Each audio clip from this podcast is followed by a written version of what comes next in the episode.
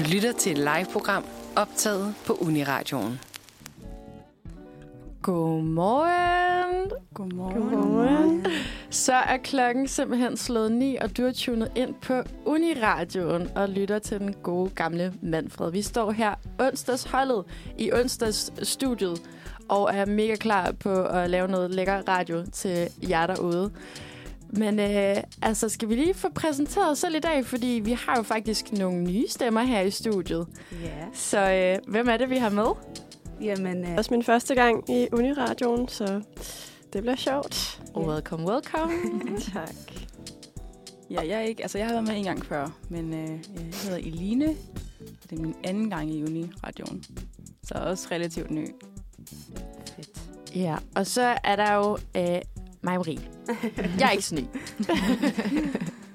Men altså, øh, hvordan, det, hvordan har jeres morgener været? Jeg kan forestille mig, at der har været måske en lille kilde i maven, fordi nu skal der ske noget nyt og spændende. Ja. ja, altså jeg bor jo lidt langt væk. Jeg bor i Søborg, så jeg har lige øh, 45 minutters vej herhen. Og der havde man lidt tid til at, at høre lidt Manfred og sådan sætte sig lidt Ja. ind i det. Ja. Det dejligt. ja, dejligt tidligt op. Ja, jeg har også haft en stille og rolig morgen. Jeg bor ikke så langt herfra, så øh, jeg kunne sove lidt længere. Det var meget dejligt. Ja, men jeg nåede ikke lige morgenmaden, desværre. Så. Oh no. Ja, nogle gange så føler jeg det der med, hvis man får skibet morgenmaden inden sådan en sender her, så kan man godt blive lidt, lidt hungry Ja, til sidst. Men så må du, så må du lige danse lidt for, for det ud, hvis ja, det ja skulle være. det skal vi nok. Og hvad med dig, Line? Hvordan har din morgen været? Også stille og roligt. Øh, altså, jeg er sådan en type, der der er dårlig til at komme du ved, øh, op i god tid. Mm. Så det er altid lidt stressende morgener for mig, føler jeg, når jeg skal noget. Sådan Du snuser. Ja, jeg snuser. Det står jeg godt. Sådan har jeg det også. Jeg plejer også at sige sådan, jeg er et, en B-menneske girl i en A-menneske world. Altså, fordi det, det er bare ikke altid lige nemt, synes jeg, at, at stå op om morgenen. Men jeg har det altid sådan, at når jeg skal herind og se noget radio, så er det som om, jamen, så gør det det lidt nemmere. Ja. Ja. Så kan man godt lige komme, komme lidt i gang, og hvis man bare lige hører noget god musik sådan på vej herud eller sådan noget. Uh, jeg kan jo godt lige også lige holde øje med, sådan, hvad der sker af musiknyheder og sådan noget der. Mm. Så her i morges, der læste jeg, at The Smile simpelthen kommer til Danmark til marts. Det er, uh, hvis I Uh. kender Radiohead, Mm. Så er det Tom York, som uh, er tidligere forsanger i Radiohead. Det er ligesom hans, uh, hans band. Og man skal ikke sammenligne det med Radiohead overhovedet. Men jeg har det bare sådan at, at hø- høre en sprød stemme. Ja, ja. Det er virkelig også bare sådan en måde lige at, at få sådan en dejlig start på dagen. Og øh, altså nu hvor vi lige kommer hurtigt ind på det her med musik, så synes jeg jo, at vi godt lige kan starte dagen ved at høre et nummer. Mm. Synes Har I jeg er lyst en til god det? idé. Ja, Ja. helt sikkert. Øhm, jeg tænker, at vi skal høre det her mega smukke nummer, som hedder Til solen sort, er sort, med af Apache. Ja, så, øh, så går vi lige fra en stemning til en anden. Ja. Fordi det er jo et super smukt, øh, svævende nummer, den her øh, Til solen er sort. Men hvis man så også lige kan høre, hvad det er, der foregår her i baggrunden, så ved man godt, hvad klokken er slået. Så skal vi i gang. Det er sgu quiz-tid. Yes. Ja. Og øh, det er jo sådan, at øh, vi er nået til vores øh, faste segment, som er overskriftsquizzen. Og det er den kære Jasmin, som har lavet en lille quiz til os, øh, hvor vi simpelthen har fået nogle øh, nyhedsoverskrifter fra øh, den sidste uges tid. Øh, og så mangler der simpelthen et ord. Så vi skal være skide gode og gætte, hvilket ord det så er. Og altså, øh, jeg er jo øh, altså vanvittig konkurrencemenneske Ja. vanvittig konkurrencemenneske. Så jeg tænker, at, øh, at jeg kan quizze jer i dag. Okay. For lige få en, Yes. en dejlig start. God idé. og jeg bliver overrumlet. Hvordan, ja. øh, hvordan har I det med, med quizzer? Jeg har det meget fint. Altså, jeg, har ikke, øh, jeg har ikke det der konkurrencegen på samme måde, som du har, tror jeg. Er det rigtigt? ja. Så øh, tager det stille og roligt. Jeg føler godt, at, øh, at jeg kan finde mit sjette gear frem nogle gange, når man spiller noget, som, øh, så er det som om, det afhænger af liv eller død. så jeg bliver også helt ivrig. Ja. Ja, jeg føler, at jeg er typen, der siger det lige meget, men når man så spiller, så er man sådan, det er ikke lige meget. Ja, alligevel." præcis. Ej, det er det. Øhm, men altså, jeg tror, uanset hvad jeg så har fortalt nu, så kommer vi jo til at se jeres sande ansigt lige om Ja. lidt. Mm. Øh, jeg tænker, I er måske klar til den første overskrift? Ja. Ja. Ja. Okay. Øh, jeg ved ikke helt, hvordan I har lyst til at gøre det, men man kan jo sige, man må vælge frit Mm. af svarmulighederne. Man skal tage en hver. Måske nogen, der gætter først, eller første mølle. Hvad har I lyst til? Øhm, skal vi prøve øh, første til mølle? Ja, det vi godt. Så, så, så er man bare direkte på. Ja. Okay. Den, den kan jeg godt lide. Den, den foretrækker jeg også. øh, ikke, at man, ikke, at man skal stå og råbe. Skal man sige en lyd, Ballade. eller... nej, nej, du kan bare tage mikrofonen og sige, åh, oh, jeg tror faktisk godt lige, det kunne være den her svarmulighed, ja. Ja. fordi sådan her, sådan her. Fedt. Um, Nice. Den første overskrift, den er fed. Uh, den lyder således. Gita Nørby laver beep. Er det A. Ballade? B. Læseklub? C. Rekord? Eller D. Teaterforestilling? Okay. Ja. Altså, hvad tænker I sådan lige umiddelbart? Altså, jeg tror lidt, det er A. Bare fordi hun... altså, jeg tror lidt... Det var fordi, det var en, det var en sjov overskrift. Ja. Hun er, fordi hun er sådan lidt Gita Nørby, det føler jeg. Hun er sådan lidt sådan en... Øh, en type, der har været i medierne før, og så vil jeg lave, Ja. lave lidt revanche i den. 100 procent. Altså, jeg tænker sådan der, den danske ballade med, så får jeg Ja. lidt til i hovedet. Altså, ja. Det er en god overskrift i Men hvert altså, fald. det kunne være sjovt, hvis det var en læseklub, det vil jeg sige. Ja. Så, sådan noget, Ja. så tror jeg gerne, jeg være en del af. ja, jeg tror også, sign, sign me up, bare lige for at Ja. sige der, og witness Ja. her live på en eller anden måde. Hvad med jer, piger? Altså, det ville jo være sjovt med en teaterforestilling, ikke? Øh, Ja, det er sådan en mere klassisk tankegang, ja. føler jeg lidt. Mm. Ja. Mhm. Så du tager... Den er jeg lidt øh, lun på, Okay, indrømme, så, okay. Ja. Jamen, så prøver jeg læseklubben. Hmm. Altså, man må jo også godt tage den samme. Ja. Men jeg kan godt lide spændingen i det her. Jeg synes, det er nogle sjove nogen alle sammen. Ej, det er så godt. Altså, men jeg vil bare sige, jeg håber virkelig, du har ret, Eline. Det der med ballade, det kunne være så nice. Um, er det det, vi holder på? Yes. Yes. Perfekt. Okay, og svaret er B. Læseklub. Der er nogen, der skal melde sig ind i noget nyt nu. ja, ja, ja, Jeg vil ja. sige, det dårlige er, at jeg tabte den, men det gode er, at hun har lavet en læseklub, som jeg helt sikkert skal være en del af. Det Ja, det er sjovt. sindssygt nice. Øh, var det dig, Frederikke, der gættede på... Nej, det var ikke mig. Det var mig. Det var dig, Nana. Ja. Ej, hold op. Tillykke, og nu du er har vi fået i gang. Mm. første point, du. Ja. øhm, og det er simpelthen at øh, en ny podcast-serie med titlen Pia og Gita læser kirkegård vil skuespillerinden Gita Nørby sammen med sovnepræsten og Ph.D. i teologi Pia Søltoft forsøge at forstå Søren Kierkegaards værk enten eller. Har I nogensinde øh, læst det eller hørt om det? Nej. Okay, det, jeg er blevet introduceret for det et par gange i hvert fald. Men det er altså øh, et værk, som rummer en række af filosofens refleksioner. Øh, og det, det er også lidt, det er lidt tungt stof, vil jeg personligt mene. Mm. Men øh, det er simpelthen øh, det digitale forlag øh, Saga Ed- Egmont, der i en pressemeddelelse har, øh, har kaldt den her podcast for en ny læseklub. Øh, og det er Gita, øh, der læser højt, og dernæst guider Pia Søltoft, den kendte skuespillerinde og lytterne naturligvis, gennem emner som lyst, pligt, forelskelse, ægteskab, ensomhed og sorg. Det er simpelthen BT, der har bragt den her nyhed. Ej, Okay. Men jeg havde det bare sådan, at hvis, hvis jeg skulle læse Søren Kierkegaard, så skulle det fandme være med Gita Nørby. Altså, Det er da vildt fedt. Det er det der. 100 procent. Kunne, øh, kunne I have lyst til at være med i den her læseklub? Det ville da være spændende at være en flue på væggen, måske. Ja. Ikke så spændende at læse Søren Kierkegaard, eller? Nej, det ved jeg ikke helt om... Nej. øh, Jeg vil sige, det er lidt en tør læseklub. Jeg håber, det Ja. var sådan noget med Ja. at læse, det ved jeg ikke, 50 Shades med Gita Nørby. Jeg havde, jeg havde tænkt også sådan erotiske noveller. Eller Ja, andet. det, kunne være være, fedt. det kunne være sygt. Ja.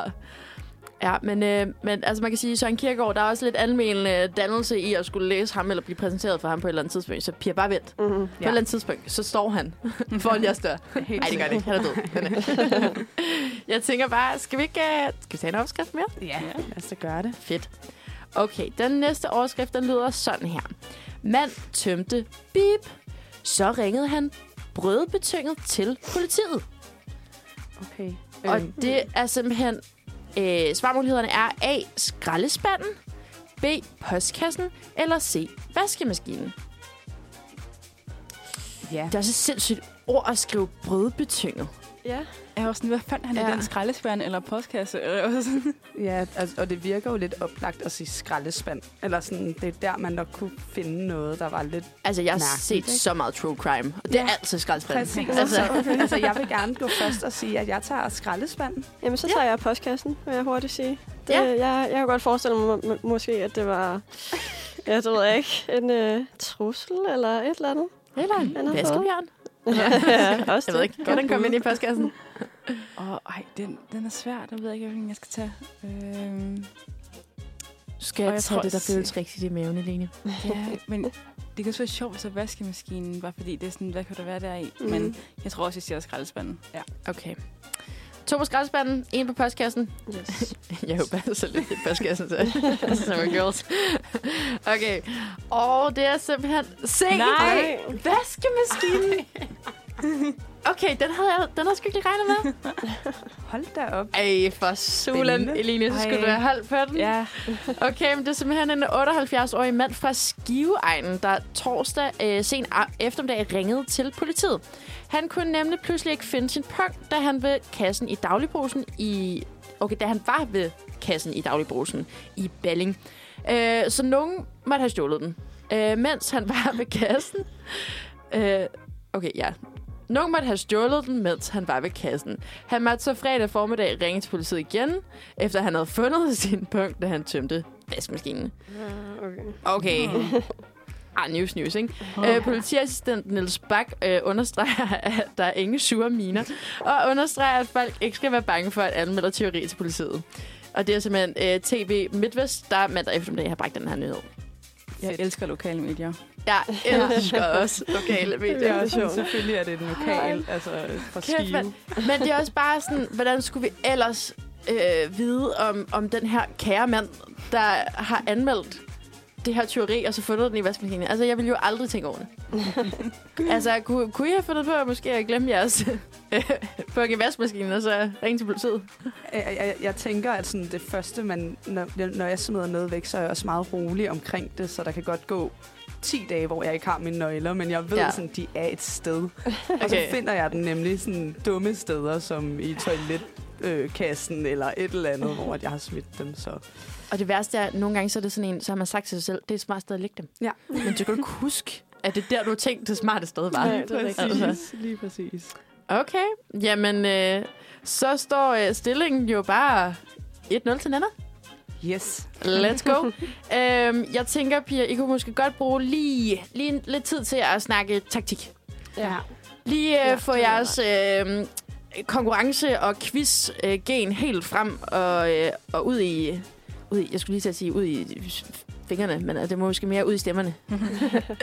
og indtil da, så kan vi lige høre de her numre, som hedder Tilbage nu med Olivia Ejer. Det kommer her.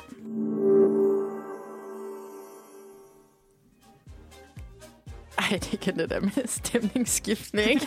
altså. Ej, og så skal det nummer fra Olivia Ejer.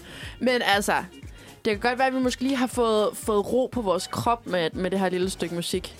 Men ja. det er jo også bare, fordi der sker vanvittige vigtige ting lige inde i studiet lige nu. Præcis. Og det er, at vi er nået øh, videre til næste overskrift i overskriftskvisten.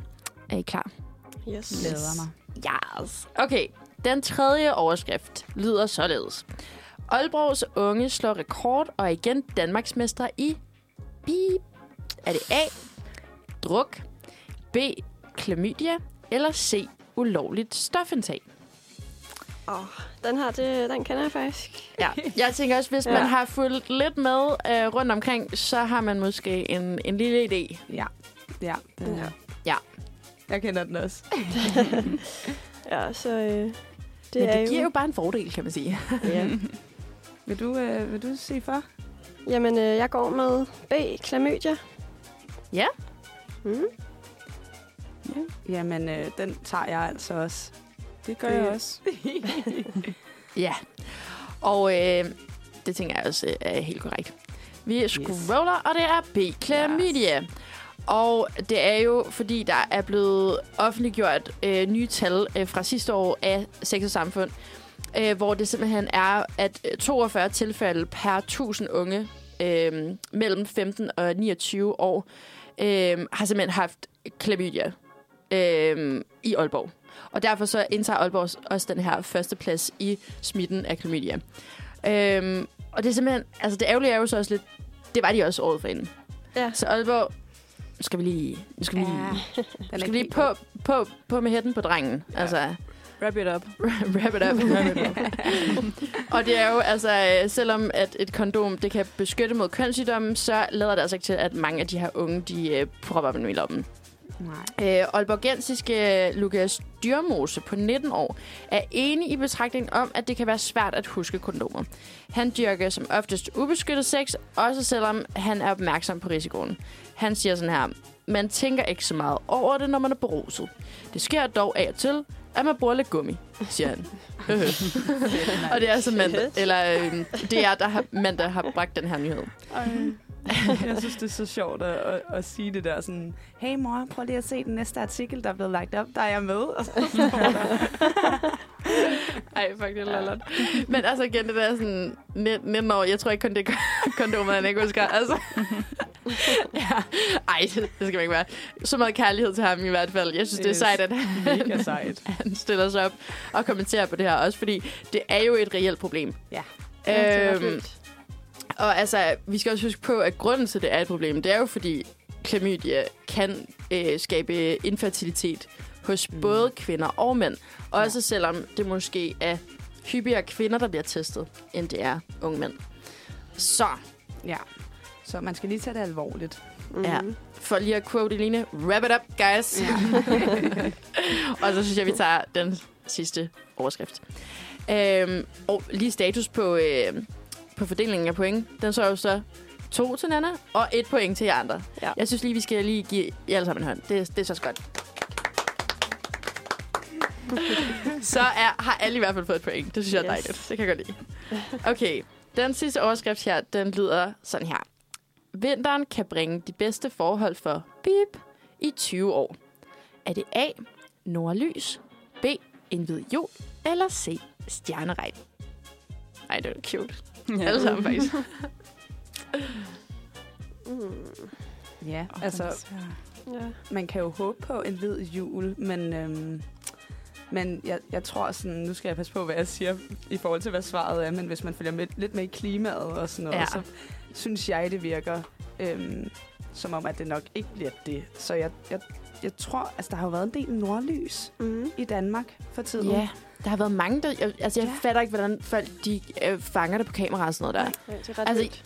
En eller anden, giv mig et kursus, fordi ja. jeg vil gerne se det her. Jeg har aldrig set det i, i virkeligheden, så jeg håber, altså jeg vil gerne sige A, nordlys, fordi det håber jeg faktisk virkelig, det er. Ja. Mm. Ja, det håber jeg også. Åh, den er svær. Men jeg tror, altså det... Ligesom at medierne altid skal rapportere, at toget kommer for sent, skal man også altid gætte en måned Mm. inden det er jul, om der bliver hvid jul. Ja.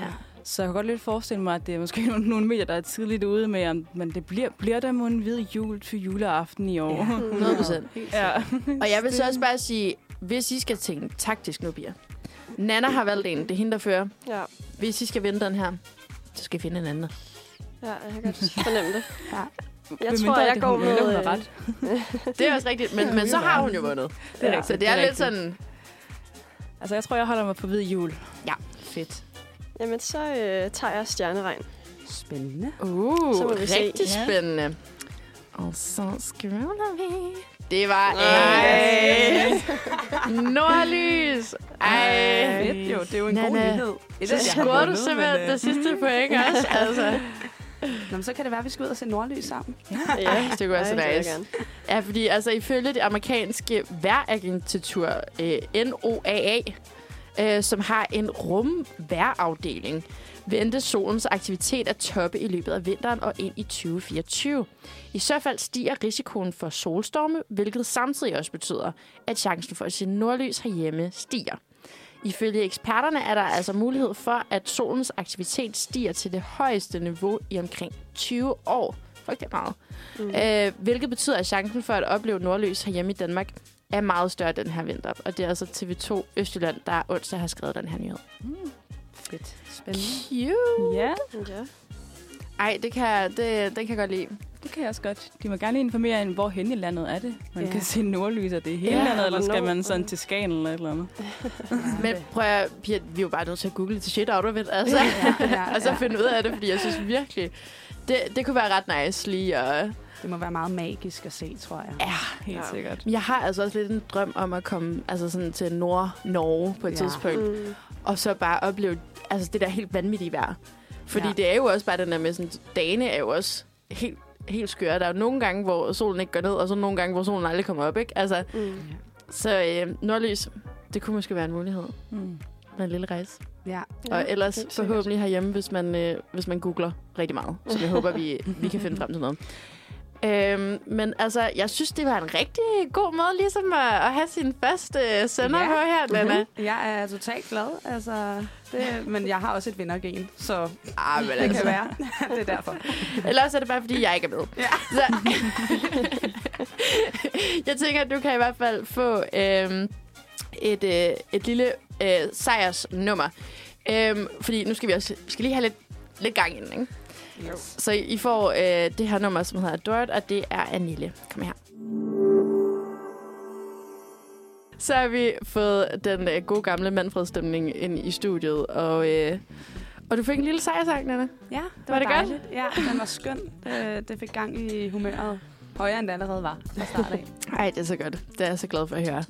Men altså, det der jo skal ske i dag, det er, at vi skal snakke lidt økonomi.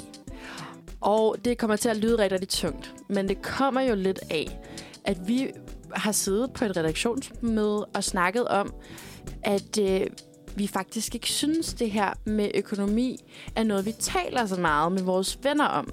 Altså, det, det er sådan det, det er sådan ting, der fylder så meget i vores hverdag, og alligevel så er det ikke noget, vi nødvendigvis deler. Man kan godt få lidt ondt i maven, hvis nu man i virkeligheden ikke har råd til at tage med til øh, det her øh, arrangement i byen, eller sådan noget, med sine venner. Det kan godt føles lidt, lidt skamfuldt måske nogle gange, at, at skulle sige det højt. Og altså, nu er vi jo studerende. Og det betyder jo også bare, at så er midlerne ofte ikke så mange. Men altså, øh, Hvordan har I det i forhold til det her med, med økonomi? Taler, taler I om økonomi med, med jeres venner? Eller jeres familie, for eksempel? Mm, jeg synes, det er meget forskelligt. Det, altså, jeg har nogle venner, hvor at, øh, vi sagtens kan snakke om det. Øh, Mm. ja, og det er oftest de venner, hvor at vi ligesom har samme økonomi cirka. Øh, Ja, Og så er der måske nogle andre vennegrupper, hvor at det aldrig rigtig bliver nævnt. Okay. Ja. Men når du så snakker med dine venner om det, altså hvordan kan det så være? Kan det være sådan, ej, shit mand, jeg har ikke, øh, jeg har ikke råd til øh, mad her sidst på måneden, for jeg har drukket dem alle sammen væk? Eller kan det være i forhold til at arrangere ting, eller noget helt tredje? Det kan også være, at I sidder og snakker budget. Øh, nej, det er ikke budgetter øh, dog, men øh, ja, det er meget sådan noget med, ej, jeg har ikke særlig mange penge tilbage nu, og sådan, mm. Hvordan kan vi, eller hvad arbejder du med, hvor meget får du der, og ja, Ja. sådan noget lige, giver hinanden råd, og sådan, Ja. ja. Sæt, sætter I ind. nogensinde sådan beløb på? Sådan, jeg tjener 10.000 om måneden. Ja, altså det kan vi sagtens finde på. Okay. Ja. Det synes jeg, der var nice. ja. ja. Hvem er I andre? Altså, jeg synes, det er lidt blandet. Øh, fordi at, altså, nogle venner, der kan jeg godt snakke om, for eksempel hvis det er sidst på måneden, og nogen foreslår, at man skal lave noget, så synes jeg godt, man kan sige, kan det være noget, hvor vi måske ikke skal bruge så mange penge, hvis det sådan er nogle vennegrupper, man er tæt Mhm. med, ikke? Men der er også andre, hvor det også kan være lidt svært, hvis man bliver inviteret ud i byen, eller hvis man til arrangement, hvor at man skal betale for at komme ind, for eksempel, ikke? Og man måske ikke lige har de fleste penge, eller sådan. Ja. Der synes jeg nogle gange godt kan være lidt svært, fordi altså selvom vi alle sammen er studerende, så føler jeg også, at der nogle gange er lidt forskellig økonomi, man har. Altså nogle har jo Helt bedre betale studiejobs end andre, og Ja. du ved, nogen har, bor, har måske en billigere altså, husleje end andre, mm. men det er ikke noget, man måske sådan snakker om. Men Nej. hvor man lidt alle sammen brokker sig over, at vi er alle sammen broke, men det er måske ikke alle, der er lige broke, eller sådan. Ej. Mm. Ja, der er måske nogle gange, det er nemmere at snakke med min familie om, fordi de godt yeah. ved, at jeg er studerende. Der er jeg den eneste, der sådan er øh, quotationstegn sådan fattig, eller sådan. ja. Øh, Og man kan sige, det der med sparring hos familien, ikke? Altså, så får man altså lige nogen, der måske er lidt mere erfarne. Altså, øh, det der med lige at snakke med, sin, med sine forældre, kan nogle gange give lidt perspektiv på. Til gengæld så er det så også bare der, hvor man så netop ikke har samme økonomi. Ikke behøver at betale ud af på et huslån nødvendigvis, hvis man bor i en lille studiebolig eller på kollegie. Øhm, så altså, kan du nogle gange have den der følelse af, at så, øh, så forstår de måske heller ikke helt problematikken sådan. Mm. Altså, der føler jeg, at mine forældre er gode nok til også at forstå, at jeg er studerende. Altså, sådan, der tror jeg er meget sådan, også fordi jeg stod, når man er hjemme, du ved, sådan, Ja. ved man lige deres køleskab, eller sådan, eller du ved, sådan, har I nogle rester, Ja. I ikke skal spise, fordi så tager jeg dem bare med hjem, Ja. eller sådan. Ja. Du ved, så der tror jeg også godt, at du ved, de er vant til, men sådan, Det får lige sådan en rescue kit. ja, med sådan, præcis. øh, ruller toiletpapir og lidt øh, mad, end man mangler. Ja, så der tror jeg også, at jeg er nogle gange er god til at tage på mine forældre på den måde, så, Ja. men, øh, Ej, det er dejligt. Ja. ja. Hvad med dig, Nana?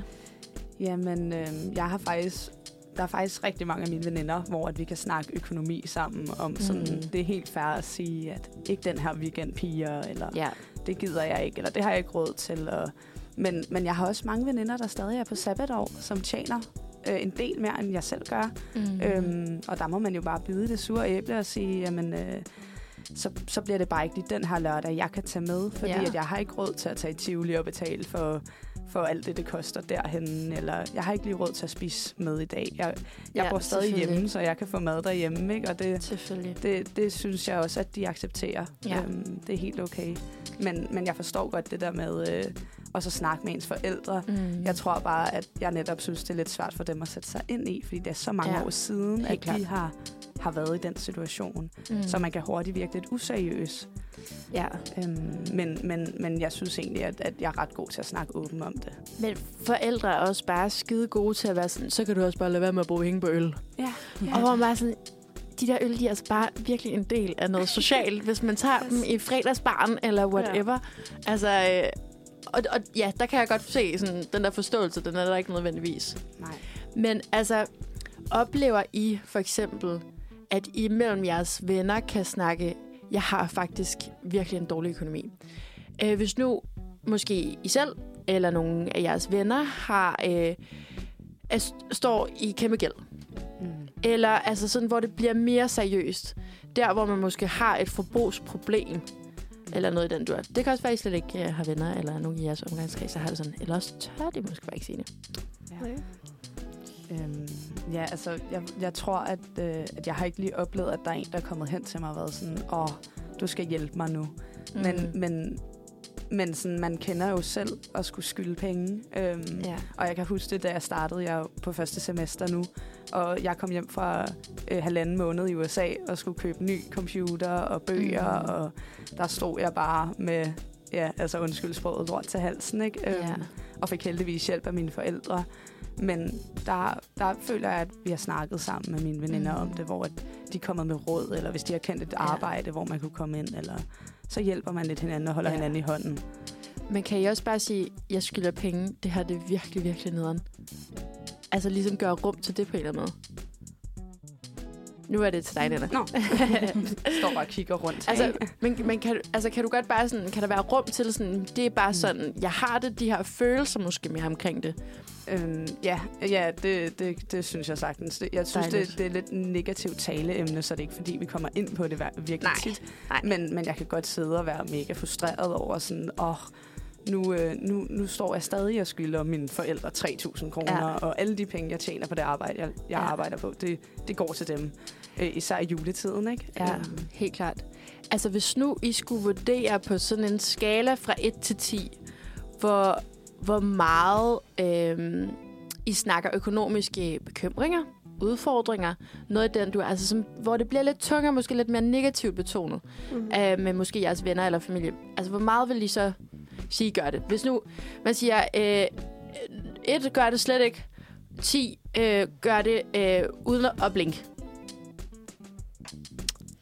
Oh, når det kommer til de der tungere emner, øh, ja, ej, så må jeg nok lægge på en, en træer, tror jeg. Ja. Det er, ikke, det er ikke lige det, vi tager fat i. Nej. Øhm, det er mere sådan det, det lette og ja, ikke, ikke alt det negative. Så tre. Mm, Tre ja. styks. Jeg føler også, det sådan lidt midt imellem. Måske en 4-5'er. det var til den på, hvor... Altså, det kan vi skal vi også snakke om senere, men øh, altså, jeg har for eksempel taget et SU-lån, og inden jeg tog mm. det, der snakker jeg meget med mine venner og familie om, det er, sådan, er det det rigtige at gøre, fordi jeg var i tvivl, om jeg gad at gældsætte mig. Og, så der snakker jeg meget om det med min familie men, og venner.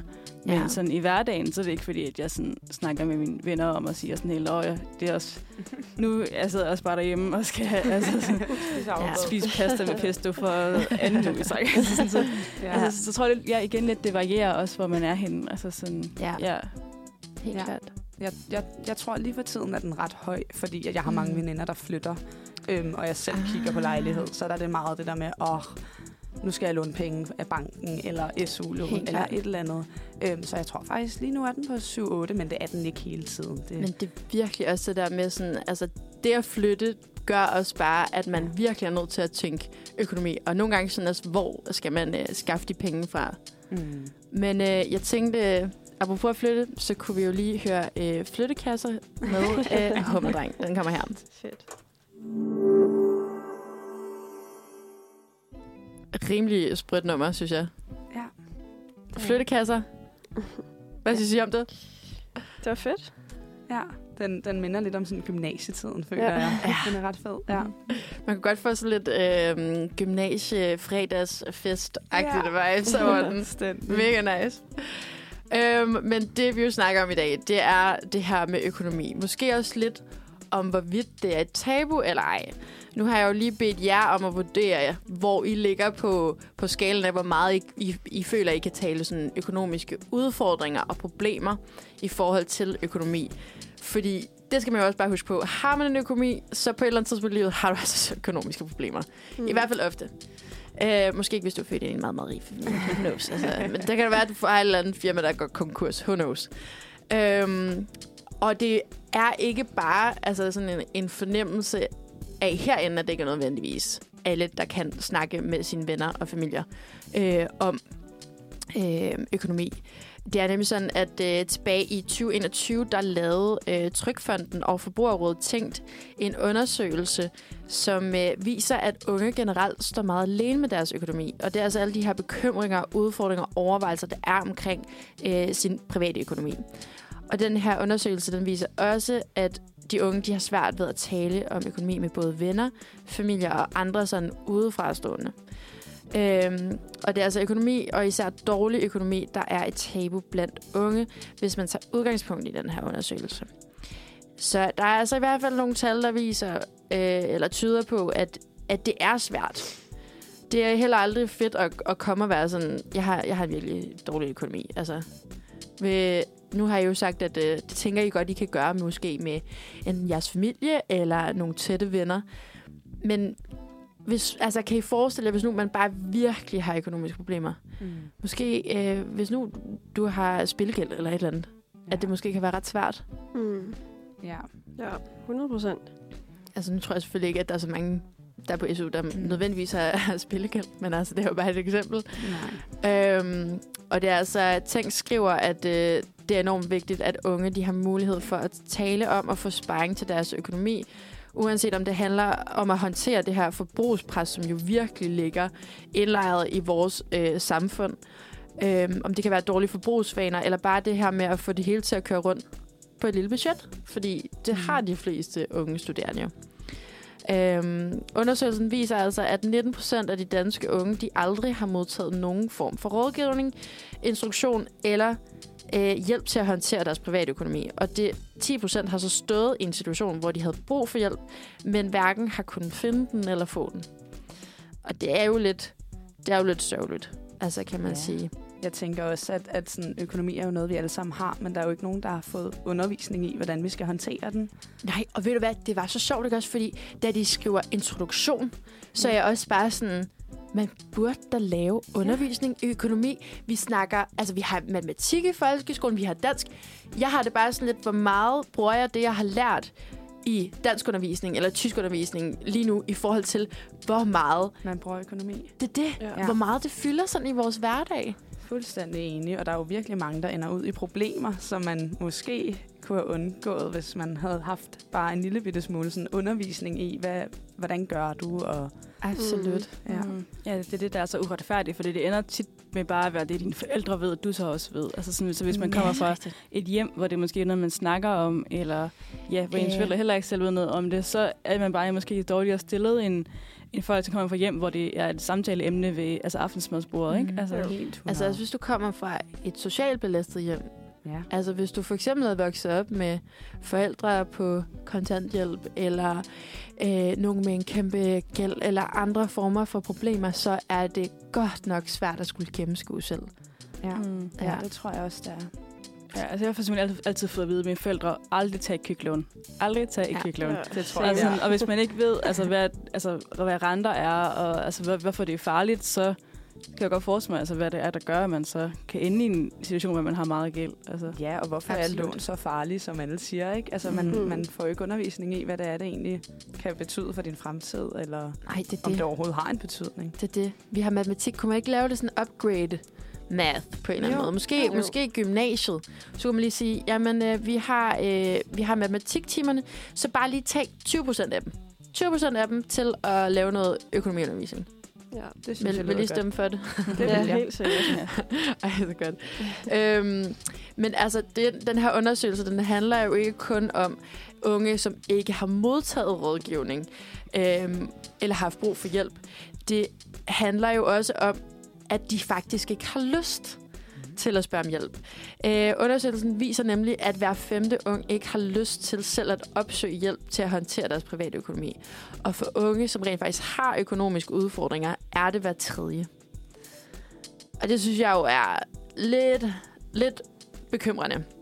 Okay, altså generelt så unge med bekymringer omkring deres økonomi er også mindre tilbøjelige til at opsøge hjælp hos deres forældre og tætte venner. Så det er altså ikke kun at skulle opsøge noget øh, professionelt hjælp. Okay, det kommer til at lyde sådan. Men altså, man kan jo få forskellige former for økonomisk rådgivning yes. udefra. Ofte så koster det så også bare noget. Øhm, så det er jo lidt sådan... Jo, så der er helt klart en mulighed for det der med at tale med forældre og venner. Det er jo det nemmeste. Men altså, hvad, hvad tænker I om, om det, at der er så mange unge, som ikke har lyst til at opsøge den her hjælp?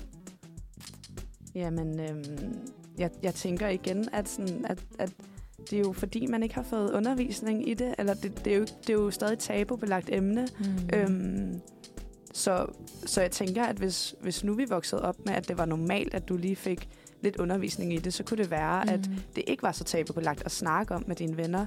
Øh, Ja. Især fordi, at du jo i gymnasiet snakker om det, du har om. Ja. Så hvis du har om økonomi, det skal jo ikke være sådan noget med, du er her, du er nede i, i skalaen, hvis du tjener det her. Men, Du men er lav klasse nu, ikke? Ja, Altså, nej, det ikke- Men sådan, hvordan nej. håndterer du det, og hvordan håndterer du for eksempel, hvis du ender i en stor gæld? Ja. Øhm, Eller måske bare sådan en, hvordan lægger du et budget? Ja, ja. Mm. Altså, det er simpelthen praktisk og, øh, og kan bruges for de fleste. Præcis. Nogle gode tips til, sådan, hvordan sparer du ordentligt op? Mm. Øhm, Helt klart. Ja, fordi jeg tror helt klart også, at der også er en stor skam forbundet med ikke at Ja, kunne ja. styre sin økonomi. Helt Altså især når man er over 18. Den der med Mm. at skulle sige til sine venner og familie, at jeg har ikke styr på Ja. ja. mit shit. Eller sådan. Ja. Ja. Det er også, tror jeg også er lidt pinligt på en eller anden måde, at man skal komme der og sige, jeg kan ikke finde ud af det. Ja. Ja. Eller sådan. Det tror jeg også kræver noget altså overvindelse. Ja, også Ja, fordi, altså- at der, der står jo en masse mennesker, når de er unge, når de bliver 18 eller 21, og har en opsparing, som de får, Mm. får ret til at bruge lige pludselig. Mm. Og det øh, der det. kunne det jo være nice, hvis man vidste, hvordan du skulle bruge de penge. Absolut. Øh, Der er selvfølgelig aldrig nogen, der skal bestemme over dig og hvad du gør. Men Nej, jeg nej. tror, der er rigtig mange, kender nogle stykker, der når mm. de har Mhm. været ty- 18, 18 år, tror jeg, har Ja. ja. fået nogle penge mellem fingrene, og så er de blevet brugt til alkohol. Ja. Øh, og det fortryder de lidt i dag. Men de havde sikkert griner. Og de havde mega Nej. med det. Men altså, nu, nu personligt, ikke også? Altså, jeg, øh, jeg flyttede hjemmefra, da jeg var 16. Og jeg kan huske at have stået altså, med meget, meget få midler. Det, altså, der er helt klart, når du ikke får udboende SU, så er der godt nok ikke meget at gøre godt med. Nej. Og hvor jeg virkelig også bare havde sådan en... Jamen, altså, jeg vil ikke ture spørge nogen, jeg kender sådan, hej med løn, 100 kroner, fordi der er simpelthen ikke mere at gøre godt med overhovedet. Altså, fordi det netop, det føles så skamfuldt på en eller anden ja. måde at sige, jeg lever ingenting. Hvad med dig? Altså, Mm. Mm. så jeg synes bare, det er virkelig også det der med sådan, måske at forsøge at, at lægge den her skam fra sig og bryde tabuet. Altså kun i, i stedet for den her med, at man ligesom siger, jeg har de her, de her problemer, kunne I finde på at spørge ind til jeres venner? Hvis I nu ikke kan mærke, der foregår et eller andet, kunne I finde på at spørge ind til deres økonomi og så sige, har du, har du svært ved at få det til at køre rundt? Har, har du brug for hjælp? Ja, altså, øh, ja, hvis man kunne mærke det, så ja, 100 procent. Ja. Øhm, jamen, det er også lidt svært at gennemskue, sådan, altså, om de bare lige skal have løn, eller om Mm. det virkelig, altså virkelig Brænder. brænder. Ja. ja. Præcis. Jeg tænker også, at sådan, man skal også passe på, at man ikke træder over nogens grænser, Mm. øh, og det kan være meget sådan, grænseoverskridende at spørge en veninde, om de har brug for hjælp økonomisk, hvis de står og mener, at det har de slet ikke. Eller sådan, mm. at man ikke skaber sådan en, en ubalance i ens venskab, hvor man føler, at det er fordi, jeg tjener mere end dig, og derfor har jeg ret til at spørge, om du klarer den. Ja. Mm. Ja, jeg tror også, det er altså, mere, jeg kommer an på, hvor god en veninde det er, altså sådan, hvor Mm. tæt man er. Ja. Og så også, jeg tror mere, jeg prøver altid at sørge for at vide, at vi også godt kan lave noget, der ikke koster penge. Ja. Så sådan, vi kan også drikke kaffe i byen, men vi kan også godt tage en kaffe hjemme hos mig. Ja. Ja. Og så behøver de ikke at sige til mig, jeg har ikke råd, men skal de bare sige, kan det godt være hjemme hos dig? Mm. Eller sådan. Ja. Præcis. Ja. Uanset hvad, så håber jeg også, at øh, de her tal, som jo er et par år gamle, men som umiddelbart virker til stadig at gælde. Altså, Mm. at det er nogen, vi, vi skal huske på, når vi netop snakker økonomi og sådan nogle ting øh, øh, med hinanden. Øhm, og så, altså grund til, at vi har taget det op i dag, det er jo også, fordi vi gerne vil bryde lidt med det her tabu på en eller anden måde. 100 procent. Vi skal i hvert fald snakke rigtig meget mere om øh, forskellige øh, ting inden for økonomiområdet, og særligt for os studerende. Men først så tænker jeg, at vi skal høre et nummer, og det er Be Your Rock med Ira. Kommer her. Og hvad var det lige, der skete der? Det var mig, der skiftede over på teknikken, så det, Ja. kan godt være, der, det kan godt være, der kommer lidt øh, fejl. Men jeg prøver at gøre det bedste, jeg kan. Hallo, jeg synes bare, at det er så sejt, du kaster dig ud i det, fordi det er bare det, man skal have på Uniradioen. Så sejt, Altså. ja. Så øh, du er simpelthen blevet teknikfri nu? Jeg er the tech girl. Yes. Ja, hallo. Klap dig selv på skulderen. Det er mega sejt. Det er jo det. Og altså, øh, vi skal jo snakke lidt mere sådan, om, hvordan det er ligesom at have... Øh, håndtere sin økonomi på, på SU, og hvordan vi snakker om det, og hvordan vi måske kan, øh, kan snakke om det med vores venner. Ja.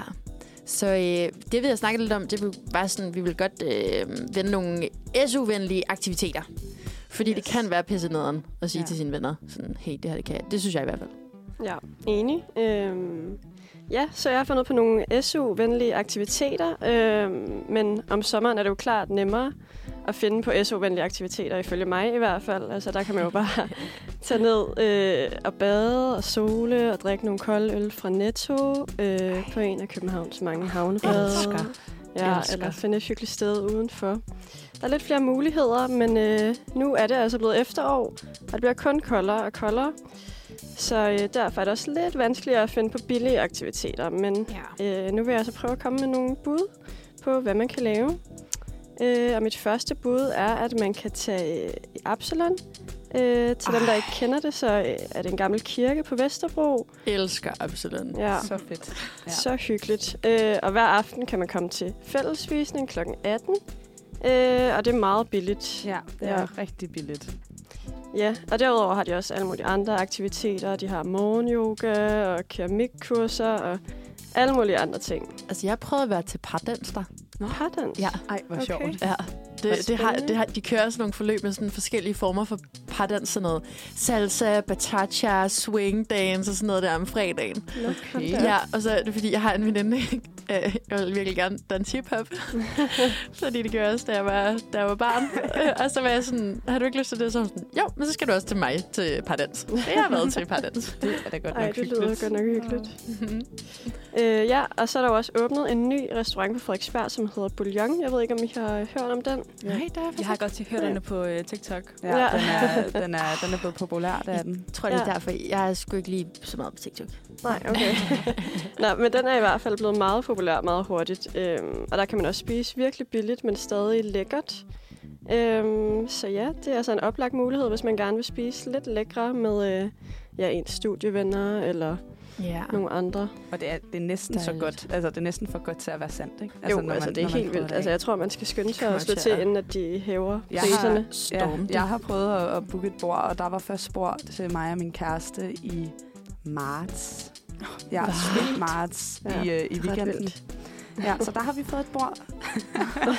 Ej, okay, men hallo, men lige tilbage i marts, når du ved der. Ja, de, har, de har i hverdagen i hvert fald, men jeg tænkte bare, at der er billig vin, så øh, det, bliver, ja. Ja. det bliver en weekend. Ej, den er også god. Ja, det er virkelig lækkert. Jeg har også været der, så øh, det er en anbefaling i hvert fald. Mm. Ja, øh, og så har jeg et forslag om at tage i open mic i Comedy Zoo. Øh, hver onsdag kan man komme til open mic, hvor det både er nye og gavede komikere, som tester deres indhold af. Det plejer at vare sådan to timers tid, og det er altid virkelig sjovt. Og der kan man altså også Ja. få studierabat. Øh, Øh, god idé. ja. Ej, det er så nice.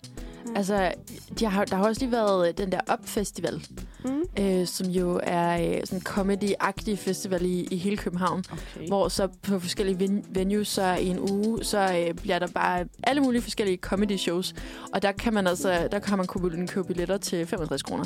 Det er så fedt. Det er jo. så nice. Altså, det er desværre kun en gang om året, så næste efterår, men det er bare, ja, man kan altså nogle gange gøre det ret billigt, hvis man har lyst til at se lidt comedy. Lige Ja. få lidt Og det er komisk sjovt. indspark. Ja, det er Ja. så hyggeligt, ikke? Altså, Jo. det er bare både en hyggelig venindedate og date med forældrene og med Ja. kæresten. Det kan det Ja. hele, ikke? Jo. Nå, næste forslag er Bruns Gadekøkken. De har jo lige øh, fået deres skøjtebane op. Øh, så kan man enten ja, drikke en kaffe eller spise en frokost, og så lege til skøjter. Jeg Ej, elsker skøjte. Ej, det Ja, er jeg så synes, det er hyggeligt. så Og hyggeligt. man må jo også gerne tage sin egen skøjter med, hvis man ejer sådan nogle. Mm. Altså, et lille, et lille fif der, ikke? Man kan finde så mange skøjter brugt. For eksempel på sådan noget marketplace eller trend sales eller sådan noget. Eller, og hvis nu du lige bruger 100 kroner på et par brugte skøjter, ikke? så kan du altså tage afsted en del gange. Rimelig billigt. Ja, det er Ja. så hyggeligt. Ja. Mm. Og sjovt, ikke? hyggeligt. Man kan grine lidt både af hinanden også, og så Ja, ja, nogle så gange, man rundt. man er Bambi på glad is. Helt klart. Ja, øh, næste forslag er Minas Kaffebar på Nørrebro, øh, mm. som altså både er hyggelig, men også en af de billigste caféer, man finder i København, vil jeg mene. Ja. Jeg ved ikke, om I kender den. Jo, Jo, kender godt. Den er Ja. ret god ja, Ja. og billig. Ja, Og de laver vist også øh, drinks om, om aftenen. Ja, det øh, gør de. rigtig billige Meget drinks. ja. Men der er også tit pakket. ja Altså, der er man mange komme, mennesker. skal Ja, komme på nogle, på nogle skæve tidspunkter lidt en gang imellem. Fordi Ja. ja. altså, den der eftermiddagskaffe og aftendrinken, der er ofte optaget i hvert fald. Ja, man, man skal kunne klare at sidde på bord, altså ved bord med andre mennesker, man ikke Mm. mm. altså nødvendigvis kender, men Meget det kan altså også åbne op for en, for en hyggelig samtale over Ej, nogle ja. drinks, synes jeg. Vi skal Mm. blive bedre til faktisk at komme hinanden lidt ved. Så måske er det meget godt. Og det kan Absalon jo egentlig også. Der sidder mm. Mm. du jo også på bord med andre, er og, og meget hurtigt kommer man lige til at sådan vende sig om, fordi du især med det der fællesspisning, der deler, Ja, man, det jo, man jo der deler til. du mad med, med bordet, så Mm. Ja, det er det. det er så hyggeligt, men man gør det for lidt. Ja, Ja. mega og, hyggeligt. og altså, hvis det er så, er der jo også altid studenterhuset, der kan man jo også Mm. få virkelig billig kaffe. Nå, ja, det er ja, rigtigt, det er rigtigt. det er sandt. Også oplagt. Ja, øh, og mit sidste forslag er at tage på loppemarkedet. Øh, ja, det er selvfølgelig også lidt nemmere om sommeren, men der er så stadig Veros i Nørrebrohallen. Jeg tror, det er hver anden søndag, Mm. cirka. Ja. Øhm, men ja, det er også en oplagt mulighed for at få noget billigt tøj og drikke en kop kaffe og ja, gøre en lille Absolut. date ud af det. Og der er Ja. næsten altid loppemarkeder. Altså Ja. virkelig. Der er Der virkelig er- mange her i København, Ja. og det er sådan Ja. alle steder, så er det sådan et loppemarked. Så det, det er lige at finde Ja. dem alle sammen. Det- Det, kan man jo også lave Ja. til en aktivitet, at finde alle loppemarkeder. Ja, Altså omvendt, så kunne man jo også lave det til en aktivitet. Ligesom sige med en god veninde, hej, skal vi ikke lege den her stand? Vi har super mange Mm. ting, vi gerne lige vil af med. Så kunne man altså også godt lave en, en hyggelig uh, søndag eftermiddag ud af det. Ja, Ja. Det, det gjorde jeg faktisk forleden her, den, Ja. den sidste gang, jeg tror, at de havde åben øh, under buen. Mm. Um, og der sidder man jo bare og hygger og snakker med veninder, og så møder man nogen, der, der selv er ude og kigge. Øh, men, men det er også, fordi det har været en søndagstradition for mig og min veninde at tage på loppemarkeder her i sommeren. Mm. Øh, med tømmermænd og uden tømmermænd. Ej, så hyggeligt. ja. ja, det er mega hyggeligt. Ej, jeg synes virkelig, det er nogle så gode forslag. Også altså nogle, jeg måske ikke nødvendigvis altid sådan lige får tænkt på. Ja. Altså, jeg tror, jeg, jeg, tror, jeg skal snakke med mine veninder, om vi snart skal se noget comedy. Eller... Ja, Ja, idé. 100, også fordi jeg synes, at sådan, når du søger på det, jeg, Ja. jeg tænker, at vi alle sammen har prøvet at være sådan billige aktiviteter. Ej, så øh, meget. med kæresten eller med veninden, ja. og så er det sådan noget... altså, det, er jo, det skal jo heller ikke sådan, det er jo ikke nederen, men det er jo sådan noget at se en film øh, derhjemme. Ja. Eller Ja. du ved, hvor man, sådan, det kunne man selv lidt have tænkt på. Øhm, så Ja. det er vildt godt lige at have nogle aktiviteter. Jeg kom faktisk lige til at tænke på, øh, der er jo også på start, hvor man kan spille øh, brætspil gratis. Nå, Gud, det kan jeg ikke. Ej, girls, girls, I'ma tell you now. det ligger ved, ved huset. Det er også det, der, hvor øh, Uniradioen præsenterer. Nå. Øh, holder koncerter en gang imellem. Der var, øh, det er ikke for så lang tid siden, de havde øh, et par øh, gæster i, i huset der. Det var øh, The Jørgen Clubs og Niva. Mm. Øh, men nedenunder, der ligger simpelthen den her brætspilscafé, hvor hvis man er heldig at finde et bord, så kan man sætte sig ned, og så er der seriøst, der er alle brætspil i hele verden. What? Altså, de er bare stegt op og ned af væggene og i luftet, og jeg ved ikke hvad. øhm, og så, altså, selvfølgelig så skal man betale lidt for en øl, men du kan købe en billig flaskeøl, hvis det skulle være. Eller en billig kop kaffe. Og så kan man også bare sidde og game løs med sine venner. Ej, det er Bedre så vidst hyggeligt. derudad. Det er Det er et godt bud. Ja. Også under andre settings, end at sidde ja. i Ja. stuen derhjemme, ikke? Det er Det jo også Men det hyggeligt, Men Det Men altså- altså, tip. Jeg synes, mange af de der andre brætspilscaféer kan godt nogle gange godt blive lidt dyre, fordi så skal Ja. man både bestille for altså reservere bord og ja, Mm. købe drinks Ja. og sådan noget. Ikke? Ja. Så det bliver det tit alligevel en ret dyr aften. ja. Ja. Mm. Men hvis man nu skulle sidde derhjemme og, øh, og have en hyggelig stund, så noget, der lige kan bringe det lidt op, det synes jeg er noget musik. Det er rigtigt. Enig. Så øh, vi kunne måske lige høre et lille nummer. Ja, vi Mhm. kan høre øh, tilbage nu med Olivia Aya. Vi har faktisk hørt Den har den. vi hørt. Hvad hvis nu vi hører Danny? Det synes jeg er et, f- et fedt nummer. Der, ja. Med Ja. PT. Ja. Og den kommer nu.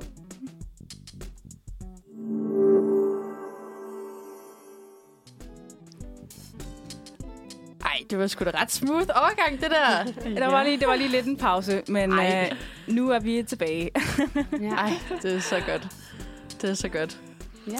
Jamen, øh, nu har vi jo snakket om SU-venlige aktiviteter.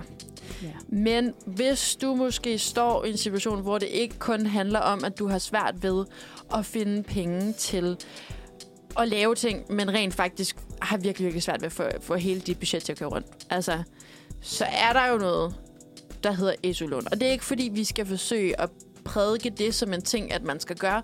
Men jeg tror også, vi skal huske på, at SU-lån er der også for en årsag. Mm. Altså, det er noget, du kan tage, hvis øh, du har brug for det, eller føler, at det her det er en, en god idé.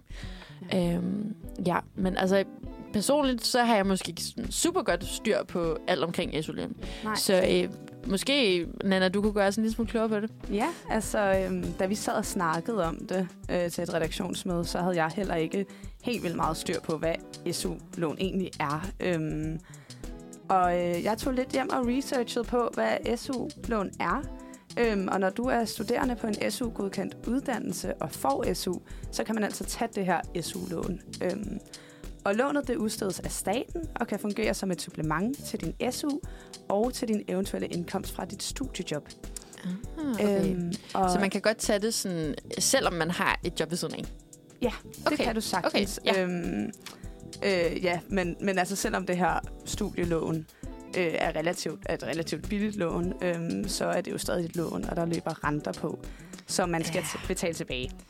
Ja. Ja. Og man kan sige, jo større lån, jo flere renter også. Mm. Altså. Ja, så man, man bør overveje, om man vil tage lånet eller ej. Øhm, men hvor meget kan man egentlig låne? Det er lidt sådan... Det, det var i hvert fald de tanker, jeg sad med. Sådan, ja. Er det det værd? Altså, hvor meget kan du få mellem fingrene? Ej, jeg tænker også, hvis nu man er sådan en, ej, hold op, hvor skal jeg bare virkelig øh, have mere øh, af alt muligt. Altså, hvis ja. Man virkelig er sådan en forbruger-type, så bare, yes, kom en helt. Altså, Præcis. hvis man så kan løbe 20.000 hver måned, ikke også? Altså, det, ville jo være for sindssygt. Præcis, mm, og ja. det, det, vil jo, det vil jo hjælpe virkelig mange, men, men, men ja, det er jo stadig et lån. Øhm, men hvis du tager den normale SU-lån, der findes tre forskellige, jeg lige kunne sådan fange op. Okay, ja. Øh, og der er noget, der hedder den normale SU-lån, så er der noget, der hedder slut-SU-lån, og noget, der hedder supplerende SU-lån til forsørgere. Og hvis du tager okay. den normale SU-lån, så øh, kan du låne øh, op til lidt over 3.000 kroner. Øhm, ud over din oprindelige SU, og det du så eventuelt kan tjene på Og arbejde. SU'en, den ligger, er det, hedder den 6.600 et eller andet, eller sådan noget? Som udeboende, Mm. som udeboende. Ja. Ja. ja, og hvad hedder den som hjemmeboende? Jeg får, det, det kommer an på din forældres indkomst, men jeg får det laveste. Jeg får 1000 kroner. Ej, damn. Ja, Men kan du så tage SU-lån? Ja. ja. Ja, okay, så er det, man er hjemmeboende. så kan alle, der er på en SU-godkendt uddannelse, få Ah, okay, taget, ja. det. Sjovt, okay. Ja, øhm, men det afhænger også lidt af, altså hvad jeg kunne sådan google mig frem til inde på SU.dk. Det var den, jeg tænkte var mest troværdig. Øhm, Ja. Så afhænger det stadig lidt af, hvad dine forældre de tjener. Hvilket jeg synes er lidt, lidt sjovt, øh, fordi at, at man er jo blevet sit eget individ nu. Og Mm. jeg er jo 21, og jeg får jo ikke penge fra mine forældre. Nej, Øhm, det. det kan være, der er nogen, der gør det, men, men mine forældre hjælper mig ikke på det punkt. Nej. Øhm, og jeg spiser, jeg synes, jeg spiser næsten lige så meget ude, som mine udeboende veninder gør, fordi at man har så travlt på studiet, ikke? Ja, ja, det er det. det, det. Men øhm, der er altså også noget, der hedder slut-SU-lån. Øhm, og det hvis du går på en videregående uddannelse, og du ikke har mere SU tilbage. Og det er der ret mange, der ender ud i. Ja, det, det er rigtigt. Ja, Ja, desværre. øhm, så kan man altså tage det her øh, slutlån øh, inden for de sidste 12-24 måneder af sin uddannelse. Og øh, Okay. her der kan du låne op til næsten 9.000 kroner. Hold da op. Ja. Ja. Så det er mange penge, men det er jo også meget, man lige pludselig skal betale af. Ja. Det er det altså. Øhm, og så er der det supplerende SU-lån, og det er til forsørgere, hvis nu du ender med at få et barn, eller du har et Ja. barn. Også Øh. fordi, der, det er der altså flere, der gør. Altså nu læser jeg jo personligt på en kandidat, og jeg har læst i mange år. Ja. Øhm, også lidt længere, end man skal burde. Men, men, men der er det jo, altså når folk de er i slut 20'erne, altså Mhm. så er der altså rigtig mange, som vælger sådan, det her det er et godt tidspunkt at, at få børn, også fordi du har den her form for frihed også, ikke? Præcis. Altså, Man er meget mere fleksibel, ikke? Øhm, det er det. og den overraskede mig lidt, fordi jeg tænkte, Nå, okay, hvis du, altså, hvis du forsørger, så kan man nok låne meget. Men det er, Ja. ja. det er kun to, næsten 2.000, op til 2.000 ekstra. Ej, det, er, Altså, altså, det er det er så faktisk lidt ærgerligt. Og siger man Ja. ikke, at, at, at sådan barn det er en million eller sådan et eller andet? Det er det. Jeg tænker, hold da op. Og de øh, er altså dyrest i drift, når de er helt små og vokser sygt meget, og Ja. man skal Ja. købe ny, nyt tøj og alt muligt, ikke? Altså, Ja, men og det sjove er, at jeg jo sidder og læser det her, og så tænker jeg jo bare, åh, hvor lyder det bare lækkert med nogle penge. Men, øh, men der er jo også nogle renter, ja. og ja, dem er man jo nødt til at undersøge. Øhm, Og øh, der løber renter på dit SU-lån indtil øh, den dag, lånet er tilbagebetalt. Øh, så det vil altså sige, både mens du læser, og når du er færdig med din uddannelse. Mm. Øhm, du vil også betale renter af de løbende renter, der kommer på, hvis du for eksempel ikke når at betale tilbage, eller du overskrider ja, din tilbagebetalingsperiode. Ja. Øhm, og lige nu, der ligger renten på SU-lån på 4% om året, mens du læser. Og når du er færdig med din uddannelse, uddannelse så stiger din rente til 4,60 procent.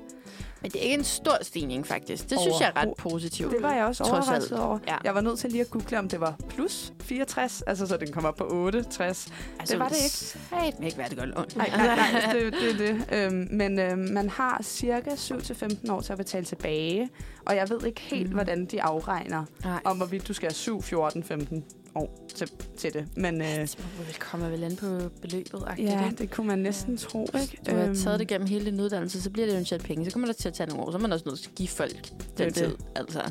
Men øh, hvis du ikke betaler tilbage inden for den periode, du får, så øh, stiger renten altså en del til 7,23 7,23 procent. Plus, at du samtidig skal betale rykker og opsigelsesgebyr.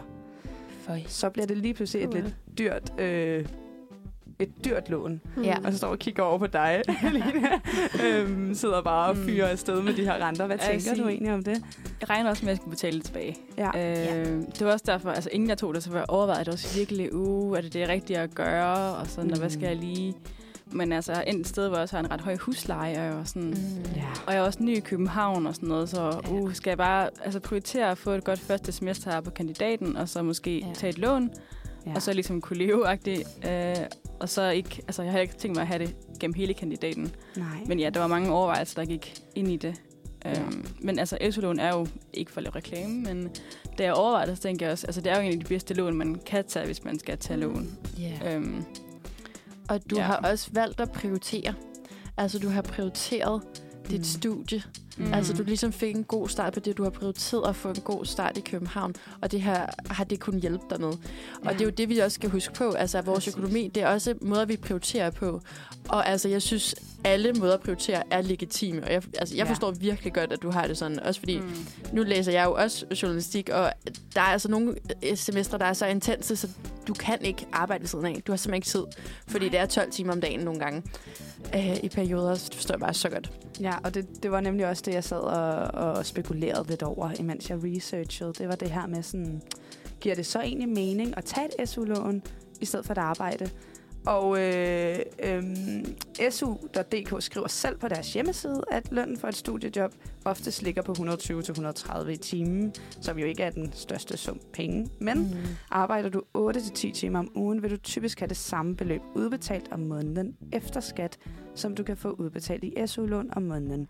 Og man skal selvfølgelig ikke Ja. betale skat af sit SU-lån, skal det lige siges. Nej, nej. Men der er jo den komplikation, at nogen ikke har tid til at arbejde. Og så er det jo Ja. en god mulighed Ja. for at få de ekstra penge mellem fingrene. ja, eller hvis du står og skal flytte, Ja. så har du også mulighed for lige at låne lidt til det indskud. Altså, Præcis. det kan du jo, hvis du for eksempel har et arbejde, måske betale af allerede imens. Who knows? Ja. Mm. Ja. Der er, der er i hvert fald mange gode muligheder for det, må man sige. Ja. Jeg tror også, at nogen, der, altså ikke jeg selv kender nogen, der har gjort det, men at der er så nogen, der, især når man bor i København og de større byer, at som arbejder og har et lån. Altså hvor de så måske ikke låner maks det, man kan låne, men så har et lån ved siden af arbejdet for, for alligevel for få det til at gå op. Eller sådan, Ja. hvis Ja. man bor et sted, hvor der er høj husleje eller Ja. høje udgifter. Eller sådan. Ja, og jeg ved ikke lige, jeg ved ikke, hvor meget tid vi har tilbage. Men øhm, Altså, jeg kan mærke, at øh, jeg synes, SU-lån er også lidt en tung dreng. ja, Så en måde, vi lige kan... ryst, ryst lidt rundt Ja. i musklerne. Ja, Ja, Også og nu, fordi- det, nu sidder vi lidt anspændte, ikke? Man sidder og snakker om penge og men jeg synes, altså, jeg synes virkelig, det er så Ja. vigtigt at snakke om, og jeg er virkelig glad for, at du har fundet alle de her øh, oplysninger til os, Ja, Nana, ja. fordi jeg er i hvert fald personligt blevet en del klogere på, øh, hvad SU-lånet overhovedet øh, omfatter på en eller anden måde. Ja, Ja. det var godt. Og nu er Godt, det jeg lige, om vi har hørt bakken. Nej, det har vi ikke. Det har vi ikke godt, så den kommer nu her. Og det er en ordentlig slasker. ja, Fedt. Ja. med de drenge.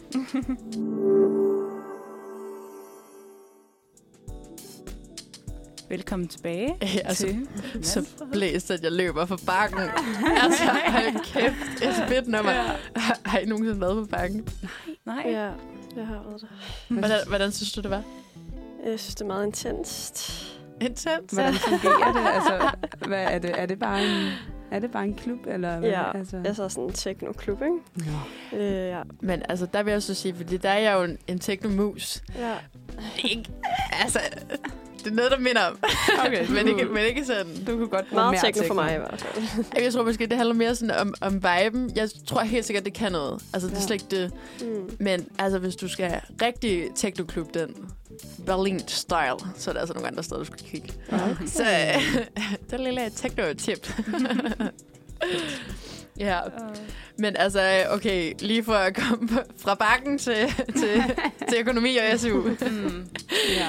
Så øh, vi har jo snakket om det her med, at man kan, man kan tage SU-lån og sådan noget, der ikke også? Men, øh, men jeg husker også noget med, at øh, der er nogle partier her fra, fra sidste valg eller sådan noget, som gerne vil lave øh, SU'en om til et lån sådan helt generelt. Altså det gør man jo for eksempel i Norge. Ja. ja, der har været lidt en politisk diskussion øh, i den seneste stykke tid, hvor om man skulle gøre SU'en på kandidaten til et lån. Øh, og det startede egentlig med, at øh, Reformkommissionen, som er en kommission, regeringen har nedsat, kom med nogle forslag til, hvordan man kan forbedre øh, ungdomsuddannelserne og beskæftigelsen også generelt. Hvor de så foreslog, at øh, man kunne omlægge SU'en, som vi kender den i dag, fra øh, stipendier til lån. Øh, heldigvis for os studerende, så skulle regeringen det ret hurtigt ned, så det blev ikke til noget. Ja. Øhm, men der er stadigvæk partier, der er for, at man burde gøre det på, altså ikke hele, ikke hele, øh, altså ikke på Perioden. bacheloren, men bare på kandidaten. Ja. Øh, og de partier er Liberal Alliance, Dansk Folkeparti og Nye Borgerlige. Øh, og så var der nogen, hvor jeg ikke lige helt kunne finde ud af, hvad de lige ja, hvad de mente om det, men øh, de partier har gør i hvert fald ind for det. Og nogle af de argumenter, de kommer for, at, at det, det er det, man skal gøre, er blandt andet, at man kan bruge de penge, man vil spare på øh, SU'en på kandidaten, kan man bruge på erhvervsuddannelserne, som Mm. også har brug for et løft, tror jeg godt, man kan sige. Øh, og så er der også nogen, der øh, argumenterer for, at, øh, at for få unge tænker sig om, inden de vælger uddannelse, altså i forhold til at ende som for eksempel arbejdsløse akademikere. Mm. Og at det vil få flere til at tænke sig om, hvis man skulle gøre det til et lån øh, SU'en på kandidaten. Men Og den anden, det sidste argument, Ja. er, at, øh, at mange unge, der tager en kandidat, tit også får, kommer ud bagefter og får en høj løn. Så hvorfor skal de ikke betale for deres egen uddannelse, når man ender med at blive en, en af dem, der har fået den højeste løn i samfundet? Mhm. Mm. Øh, men altså, jeg ved ikke, hvad, hvad synes I om hele debatten? sidder her og bliver lidt irriteret, kan I? Jeg sidder her og får øjenkontakt og sådan... Altså, jeg synes jo, øh, jeg kan huske, da det her forslag ligesom kommer frem, der var det også som om, at øh, mange politikere vil ikke anerkende, at det handlede om, at man gerne vil øh, mindske øh, folk, øh, eller sådan mængden af unge, som tager en, en længeregående uddannelse. Mm. Øhm, og hvor jeg bare havde sådan, så, så var jeg lige lidt ærlig omkring det. Og altså sådan, ja, de har, de har sagt det, men, men det var bare ikke som om, de brandede sig selv på det. Og ja, jeg synes jo også, det er ærgerligt, men nu står vi jo også her universitetsstuderende, ikke? Altså, så, Ja, og vi har jo også vores... Jeg, jeg tænker også, jeg synes, det er lidt, lidt kontroversielt, at det er de samme partier, der ikke vil betale topskat, eller der har meget imod skatten, der står og siger, at de vil tage pengene, Ja. øh, fordi at Mm. vi kommer til at tjene noget, når vi en dag bliver færdiguddannet. Øh, Men jeg har det også bare sådan, vi kommer til at tjene meget som færdiguddannet, men I synes, der er meget arbejdsløshed blandt øh, Ja. øh, unge akademikere. Øh, der er et eller andet, der ikke helt hænger sammen i mit Ja. hoved i hvert fald. Nej. Ja. Ja, jeg synes også, det er lidt mærkeligt, det der med, at man vil tage for uddannelse for at give til uddannelse. Altså med at for eksempel at skulle give penge til erhvervsuddannelserne, fordi altså, selvfølgelig har erhvervsuddannelserne også brug for penge, men hvorfor skal det lige komme fra universiteterne? Eller sådan. Men øh, Ja, præcis. Jeg tænker også, at vi læser humaniora, og der har de allerede Ja. taget en del, synes jeg. Øh, fordi Oh, at de yes. ikke synes, at det er en særlig, øh, ja, særlig vigtig uddannelse mere, nu hvor der er kommet alt chat GPT og sådan noget. Så øh, ej, jeg synes, jeg bliver lidt hissig. ja. Mm. Altså sådan, jeg kan godt lidt se, altså sådan, hvis man skal hvad hedder det, tage det andet synspunkt, at, Ja. at der også er en pointe i, at mange af dem, der tager en kandidat, tit også er dem, der altså, har mest, hvad skal man sige, altså, som, også, som, altså, ja, ja, og som også får de høje lønninger, når man er ja, det er færdig. rigtigt. Det er rigtigt. Øhm, så sådan, ja, hvorfor skal folk, der ikke har taget en lang videregående uddannelse, betale for, at vi kan tage en lang videregående uddannelse? Mm. Men Ja. ja, ja Der er noget der. Jeg tror også bare, det er det der med sådan, hvilke...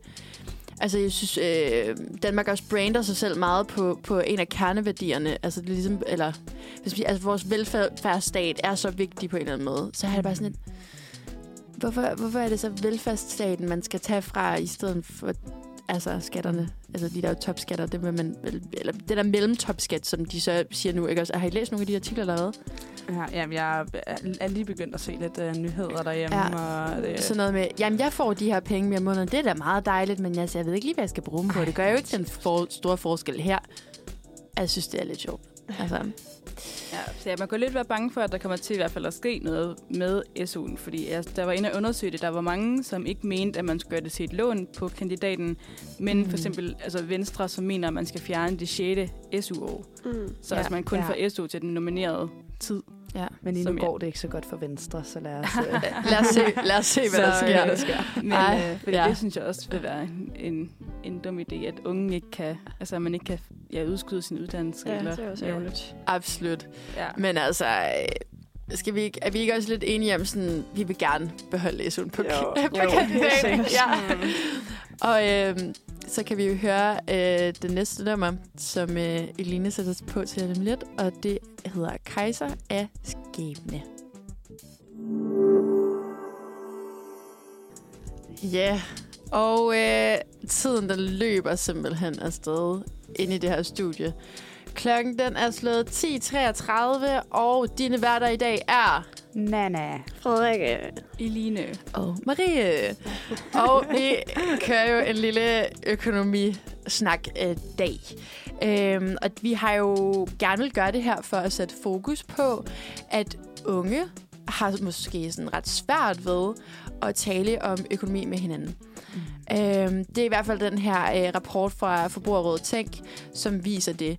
Og så har vi jo synes, det var lidt interessant at snakke, jamen, der er så mange aspekter af det her med økonomi. Øhm, altså, hvordan, hvordan kan vi snakke med vores venner om det? Hvordan kan hvordan kan man håndtere øh, SU og SU-lån og alt det her. Øhm, men jeg tænker også, altså det kan være svært for mange at åbne økonomisnakken. Ja. Altså, øh, det kan være svært at være øh, helt øh, nøgent øh, sige til andre mennesker, jeg har faktisk svært ved at håndtere min økonomi, eller øh, jeg synes, det er svært at få det her til at køre rundt, eller jeg er måske bare frustreret over, at jeg ikke har nogen penge. Mm. Fordi det er jo desværre ofte sådan, at også for SU, der er det ikke de vilde midler. Nej.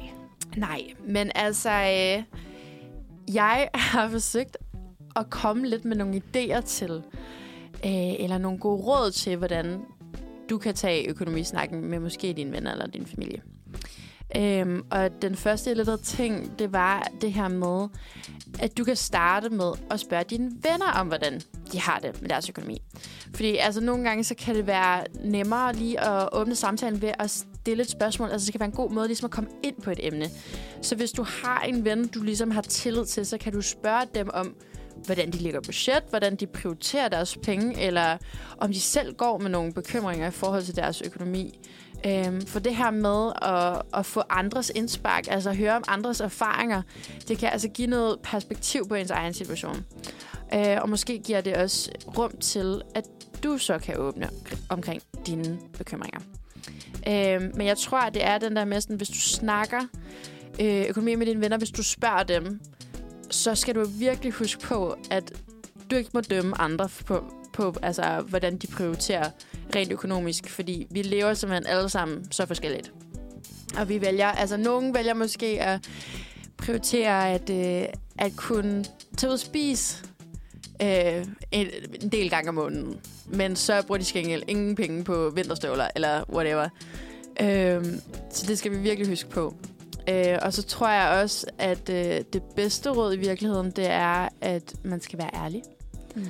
Øhm, altså den bedste måde, man kan få hjælp og råd fra sin nærmeste, det er ved at være helt ærlig om, hvordan man har det. Og det gælder altså også, når det er økonomi. Øhm, så altså fortæl ærligt, hvordan du har det, og hvordan det påvirker dig, fordi altså, vores økonomi, som jeg så snakket om tidligere, er så stor en del af vores hverdag. Så hvis du tør øh, være ærlig, så kan det også være, at det rent faktisk skaber rum til, at dine venner kan være det. Altså, det kan måske også bare være den her med at... Og hvis du siger først... Har, har I nogensinde oplevet det? Den er med at sige... Ej, jeg er simpelthen så nervøs for den her eksamen i morgen. Altså, nu er det bare dit andet ikke? Mm. Så kan andre sige, åh, oh, sådan har jeg det også. Ja, også mig. Mm. Ja. ja. Ja, helt sikkert.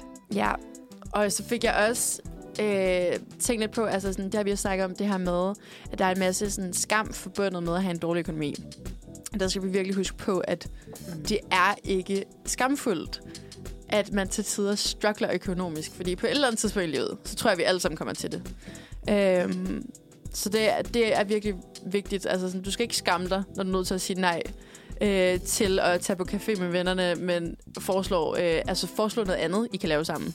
For eksempel nogle af de SU-venlige aktiviteter, vi har snakket om. Mm. Øhm, og så kom jeg også til at tænke på en måde, som jeg personligt øh, godt kan lide at gå til øh, snakke. Også når det bliver tungt, og det bliver svært. Altså, gør det med humor. Ja. Hvis du gør det med et smil og siger, for pokker Gerda, jeg har simpelthen ingen monetter til mad sidst på måneden. Hvordan, hvordan håndterer du det, når du står i den situation? Altså, det er okay at gøre det med et smil, og det kan virkelig være en måde ligesom at tage det lidt ned på jorden. Jeg ved ikke, om I, I også synes, at humor er en god måde at, at være en samtale åbner på. Ja, altså helt sikkert. Og så også bare, det er vigtigt at huske det der med, sådan, at man heller ikke... Altså hvis man føler sig skamfuld over det, men heller ikke kender de andres økonomi. Altså det kan godt være, at du sidder og tænker, ej, hvorfor kan jeg ikke finde ud af det, og vi har samme økonomi, mig og hende derover, men måske får hun altså penge af hendes forældre hver måned. Eller mm. måske bor hun i en forældrekøbt lejlighed og har en meget billig husleje end dig. Så sådan, det der med at føle sig skammelig over det, det tror jeg også bare, man skal huske på, at, at det kan godt være nogen, du tror klarer det virkelig godt, men det er måske også fordi, at de også får noget altså ekstra hjælp, som du ikke ved, de får. Eller sådan. Yeah. Så nogle gange skal man heller ikke sammenligne sig selv med andre, tror man jeg. Fordi, lever ikke samme liv. Ja, man lever ikke samme liv, og man har ikke samme økonomi. Og ja, altså sådan, så det tror jeg også bare, man skal huske på. Altså sådan, at, mm. ja. Ja. Mm. Ja, jeg tænker også, at, at der er forskel på, om du, om du bor alene og selv skal købe mad til dig mm. altså hele tiden, eller om du bor med en veninde eller en kæreste og kan dele budgettet halvt op, sådan at man ikke betaler lige så meget. Men, mm. men altså, for at komme tilbage til det med, med sådan humor omkring øh, svære emner, mm. så tror jeg, det er noget, rigtig mange mennesker bruger for at beskytte sig selv også. Mm. Øhm, men også fordi, at svære og tunge emner allerede kan være ja. rigtig tunge. Så det der med, at man lige bringer et smil op på det, ja. kan bare gøre det lidt sjovere at snakke om. Det kan i hvert fald være 100% sådan en måde, sådan en coping-mekanisme, eller mm. hvad man skal sige. Ikke? Altså, som du siger, det der med at beskytte sig selv. Men på den anden side, så er det også... Jeg får virkelig tænkt... Øh, måske det er også den eneste måde, man kan få emnet op på. Ja. Hvis ja. nu man er sådan en, der er sådan, åh, det her det er lidt fortalt på kroppen. Altså, så sådan, hellere brug humoren, end, end ikke at sige noget agtigt. Ja, ja. men jamen, også bare det der med at være sådan, prøv her, det er sgu også okay. Altså, jeg, jeg sad ja. også lidt, da du sad og fortalte om det der med, at næsten alle har prøvet at være i sådan en økonomisk krise i deres liv. Så ja. altså, tænker lidt, det håber jeg også lidt, at folk har. Altså, ja. du lærer godt nok også meget af at fejle, og du ja. lærer også meget af at stå og tudbrøle på dit værelse, fordi at du har ikke mere tøj, rigtigt. fordi du har ikke penge til at købe den. Altså, du ved, de der små rigtigt. luksusproblemer, dem lærer du bare sindssygt meget af. Absolut. Um. Og det er jo nemlig også det, altså som du siger, når det er noget, de fleste oplever, måske ikke nødvendigvis på vores alder, fordi altså, vi har et helt liv nu, ikke også? Vi skal nok få vores kriser, ja, ikke? Altså, ja. men så er det også bare sådan, det er så okay at have brug for hjælp. Ja. Altså, der er ikke noget galt i, at, at du ikke ved, hvad du skal gøre. At du har brug for at sådan, søge hjælp andre steder, og det er, sådan, det er fair at sige til sin ven, ej, jeg kan, jeg kan simpelthen ikke styre min økonomi. Jeg synes, det mm. sejler fuldstændig. Kunne du måske hjælpe mig med at lægge et budget? Ja. Altså, hvis nu er det en, der bare er skideskarpt til sådan noget, ikke? Ja. Så altså, spørg om det. Der er, ikke noget, der er ikke noget galt i det. Og mm. altså, sådan, hvis du så, som desværre mange unge, ikke føler, at de kan sådan snakke øhm, super meget med deres venner og familie om økonomi, så kan du også hente den andre steder. Øh, og der findes altså forskellige slags øh, økonomirådgivning, og blandt andet så kan man gratis øh, kontakte øh, Forbrugerrådets Tænks økonomirådgivning. Okay. Så det er et lille, lille tip, hvis du synes det simpelthen bare, jeg har ikke lyst til at snakke med mor og far eller Gerda om det her, så kan du altså ringe ind nogle steder. Og, øh, og jeg har fundet flere steder også, hvor man kan få gratis øh, rådgivning, når man er ung og studerende. Okay. Ja. Nice, mm. det er godt at vide. Ja. Kunne, I, kunne I overveje for eksempel at, at ringe til en sådan en rådgivningslinje, eller måske øh, anbefale en ven at gøre det? Mm, altså, jeg tror helt klart, at sådan, når jeg skal ud og, og kigge på en lejlighed, øhm, så vil jeg gerne vide, hvordan det er at sådan bo ude. Øh, nu prøvede jeg det lige, da jeg øh, havde sabbatår. Der skulle jeg betale husleje for at bo hjemme. Mm. Det er lidt sådan en øh, familieregel, vi har, at hvis du studerer, så er det okay, men hvis du bare holder sabbatår, så skal du betale. Mm. Øhm, men sådan det der med at sådan lære, hvordan skal du håndtere det? Øh, så det, det er mega nice lige at få at vide, at, at du kan ringe til en ja. linje. Ja. Ja, jeg tror også, altså det vil nok være den sidste løsning for mig. Jeg vil først ja. gå til familie, men, øh, men hvis de ikke kunne hjælpe, så helt klart, så vil jeg da prøve at kontakte nogle professionelle. Ja. Hmm. Ja, jeg tror heller ikke selv, jeg kunne finde på at ringe, men det er helt klart noget, jeg vil anbefale, hvis jeg havde en ven, der var ude i noget virkelig mm. altså alvorligt. Ja. Altså som ikke bare er, at man ikke har, altså sådan, jeg har en stor gæld, eller ja. hvor jeg føler, at jeg ikke selv kunne rådgive, men hvor, men, altså, ja. hvor jeg vil sige, at du skal kontakte jer. Så det er helt sikkert godt at vide, at det er en, øh, en mulighed. Også fordi det kan jo også godt være, at man kommer med et eller andet til sine forældre eller venner, hvor de ikke kender svaret. Altså, ikke ved ja. det. Så er der i hvert fald hjælp at hente, hvis det er. Øhm, jeg tænker, at øh, måske er nogen blevet klædt bedre på til at, at turde være åben omkring øh, det her med økonomi. Men jeg synes i hvert fald, i dag så har vi skabt øh, rum mm. for det her ind i det her studie. Men det, der også er rum til, det er jo den gode musik. Yes.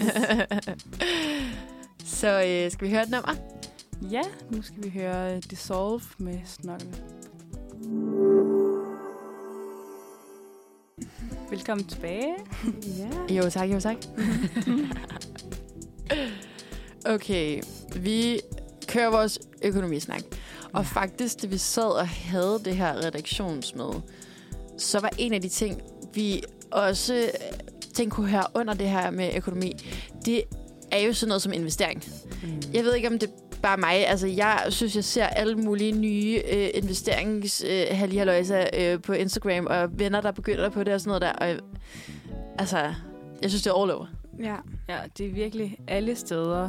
Øhm, ja. Og selv når jeg hører ordet investering, så der går der mange sådan, billeder op i mit hoved af sådan, ved, gamle hvide mænd, eller sådan lidt Wolf of Wall Street-agtigt. Men investering er altså ikke kun for gamle hvide mænd. Det er for alle mennesker. Men hvis man ser på tal fra Danmarks Statistik, så skulle man tro, at det måske kun var for mænd. Fordi at det viste sig, at i 2021 var det 23 procent af mænd, der investerede, mens det kun var 10 procent af kvinderne. Okay, det er alligevel en ret stor forskel. Ja. Ja.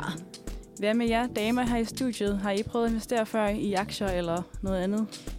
Nej. Nej, altså, jeg vil så gerne. Og, jeg, og det er hver gang, jeg ligesom tænker, okay, nu, det er nu, jeg skal gøre det. Mm. Altså, det, det giver jo kun profit i sidste ende, øh, Mm. hvis man investerer sikkert i hvert fald. Og det tænker jeg, man skal nok gøre som første gang øh, investere. Øh, ja, øh, men altså, jeg kan ikke tage mig sammen. Altså, det kan jeg virkelig ikke. Nej. Nej, jeg vil også, altså jeg vil så gerne, og jeg føler altid, at jeg sådan falder i snak øh, med folk, der selv investerer. Øhm, har også en veninde, der investerer penge. Øhm, så, men, men det er lige det der med sådan, okay, næste gang jeg har fået sparet 5.000 kroner, så rører de derhen, og så sker der jo så meget andet med de penge, man, Ja. man lige pludselig har på sin opsparing. Øhm, men jeg håber, det sker snart. Ja, jeg tror også, jeg er for utålmodig, men øh, det vil jo være klogt. Så. Mm. Ja, altså, og hvad er en investering egentlig? Altså, investering er i sin essens at lægge penge i noget, man forventer giver afkast senere. Så det kan fx være aktier i virksomheder eller, ja, eller ejendomme. Så, Men, øh, men der er jo bare det der med forventning. Altså, det er ikke en stensikker. Og den kan man, Den er det, det, det, er den, der nogle gange skræmmer mig lidt. ja, Ja. det der med, at, at man ikke er så risikovillig måske. Mm. Øh, det er også lidt selv, jeg har selv tit overvejet, at man skulle investere, men igen, man kommer bare aldrig rigtig i gang med det, føler jeg. Mm-mm. Man ved ikke nok om det, så det er godt, vi Ja. lige snakker om det her. Yes. Ja, og det store spørgsmål, jeg sad med, var det der med, hvorfor er det egentlig, at kvinderne sakker bagud, når det kommer til investeringer? Og det kan der jo egentlig være mange grunde til, at, øh, at kvinderne er bagud i forhold til mænd, øh, når det gælder økonomisk ligestilling. Øh, men ifølge Female Invest, som er en startup virksomhed, hvis mission er at skabe finansiel lighed, så kan det måske skyldes, at kvinder i lang tid har været lukket ude af den finansielle verden. Øh, og det er heller ikke helt altså en bundløs ting, fordi hvis man ser på historien, så var det først i 1880, at gifte kvinder fik ret til at hæve og administrere deres egen løn. Og det var først i 1976, øh, at Folketinget indførte ligelønsloven, der skulle sikre, at ligeløn for samme arbejde mellem mænd og kvinder. Så det kan måske være en del af forklaringen, at, Ja. øh, at den økonomiske sfære ligesom har været lukket af for kvinder i, i mange år. Ja, så er der også noget med det der med ligelønslov. øh, Jeg mener bare, altså at tallene viser jo stadigvæk, at der er lønforskel mellem mænd og kvinder. har I, Mm. mm. har I læst, at i går var det sidste dag, at kvinderne arbejdede i forhold til Ja, det er øh, ligeløn? Så, øh, Det er så, så Den svarer det ligger til, i hvis alle kvinder stopper, stoppede i går. De, vi og arbejder arbejder gratis. Ja, Mm. nu arbejder vi gratis. Øhm, ej, jeg sidder og tænker sådan, hold da op, hvor har vi gjort det godt egentlig. Altså sådan klap på skulderen, er vi nået så langt, men vi er ikke nået helt i top. Men sådan, det, det er vildt, at, at det alligevel er så kort tid siden, at vi ikke Ja. havde nogen rettigheder. Ikke? Altså, sådan, jeg tror bare, jeg tænker sådan, omstændighederne er bare så uretfærdige. Så sådan der, altså ja, kvinder er fucking seje, ikke også? Men shit, mand, at Ja. verden har set sådan ud på en eller anden måde. Ja, og stadig gør lidt. Ikke? Ja, det er jo det. Men, men også sjovt, at man så sådan ser det i investeringsverdenen Mm. også. Ja. Mm, ja, der siger de også, at en anden forklaring kan også være, at der simpelthen mangler kvindelige rollemodeller, øh, som ligesom kan vise vejen Mm. øh, for andre kvinder, at man godt kan investere. Og der så også mangler altså, let tilgængelig viden om investering. Mm. Øh, for jeg tror mange, det kan jeg i hvert fald selv ikke genkende det til, at man, det godt kan føles lidt som en, en stor ting, eller man, det er lidt skræmmende, når man lige først, fordi hvad skal man lige investere i, og hvordan gør man, og skal man lige gøre millionær? Ja. Øhm, 100 procent. Altså, men det er også bare det der med, selvfølgelig, øh, når man ikke gen, generelt ikke ser særlig mange kvinder repræsenteret i et eller andet fag eller område, eller sådan et eller andet, altså for eksempel sådan noget som investering, så tror jeg også, altså der sker noget altså hos, hos folk. Så tænker man, at det er ikke tilgængeligt for mig, for mig på den måde. Men altså personligt, der får jeg også bare tænkt, jamen, det her med der er ikke, jeg føler ikke, der er lidt tilgængelig viden. Altså, det er heller ikke, det er heller ikke noget, vi lærer i folkeskolen. Altså, ja. kunne vi lige få et investeringskursus? Ja, altså. Ja, og så er det jo bare mega øh, rart at, at høre på øh, kvinder, der, der ved, hvordan man gør. Altså, jeg synes ofte, sådan, hvis du gerne vil lære om investeringer, og du søger på det, så er det mænd, der kommer frem øhm, ja. som det udad til ansigt, ikke? Øhm, mm. Så, øh, så jeg er sikker på, at hvis der kommer nogle flere kvindelige rollemodeller, så bliver det mere sådan tilset, at, at vi begynder også at, at sådan stole på, at det faktisk kan fungere. 100 procent. Hmm. Øh, jeg tænkte lidt, kunne vi måske høre den, der hedder Cold Leader? Fordi vi skal lige have en lille sang. Yeah. Vi er nemlig ved at run out of time. Yes. Vil du? Ja. Jeg kan godt præsentere den. Jamen, øh, det nummer, jeg skal høre nu, det er Cold Leader, og det er Agnes Hardwich. Mm. Ej, what a banger. Altså, hvis, øh, hvis man har brug for noget sådan lidt girl power yeah. rock et eller andet, så får man det altså af Agnes Hardwick, synes jeg. Ja. Men øh, vi har jo snakket lidt omkring det her med investering, som ligesom sådan en afrunding. Øh, og så sagde du noget ret interessant, Eline, lige før.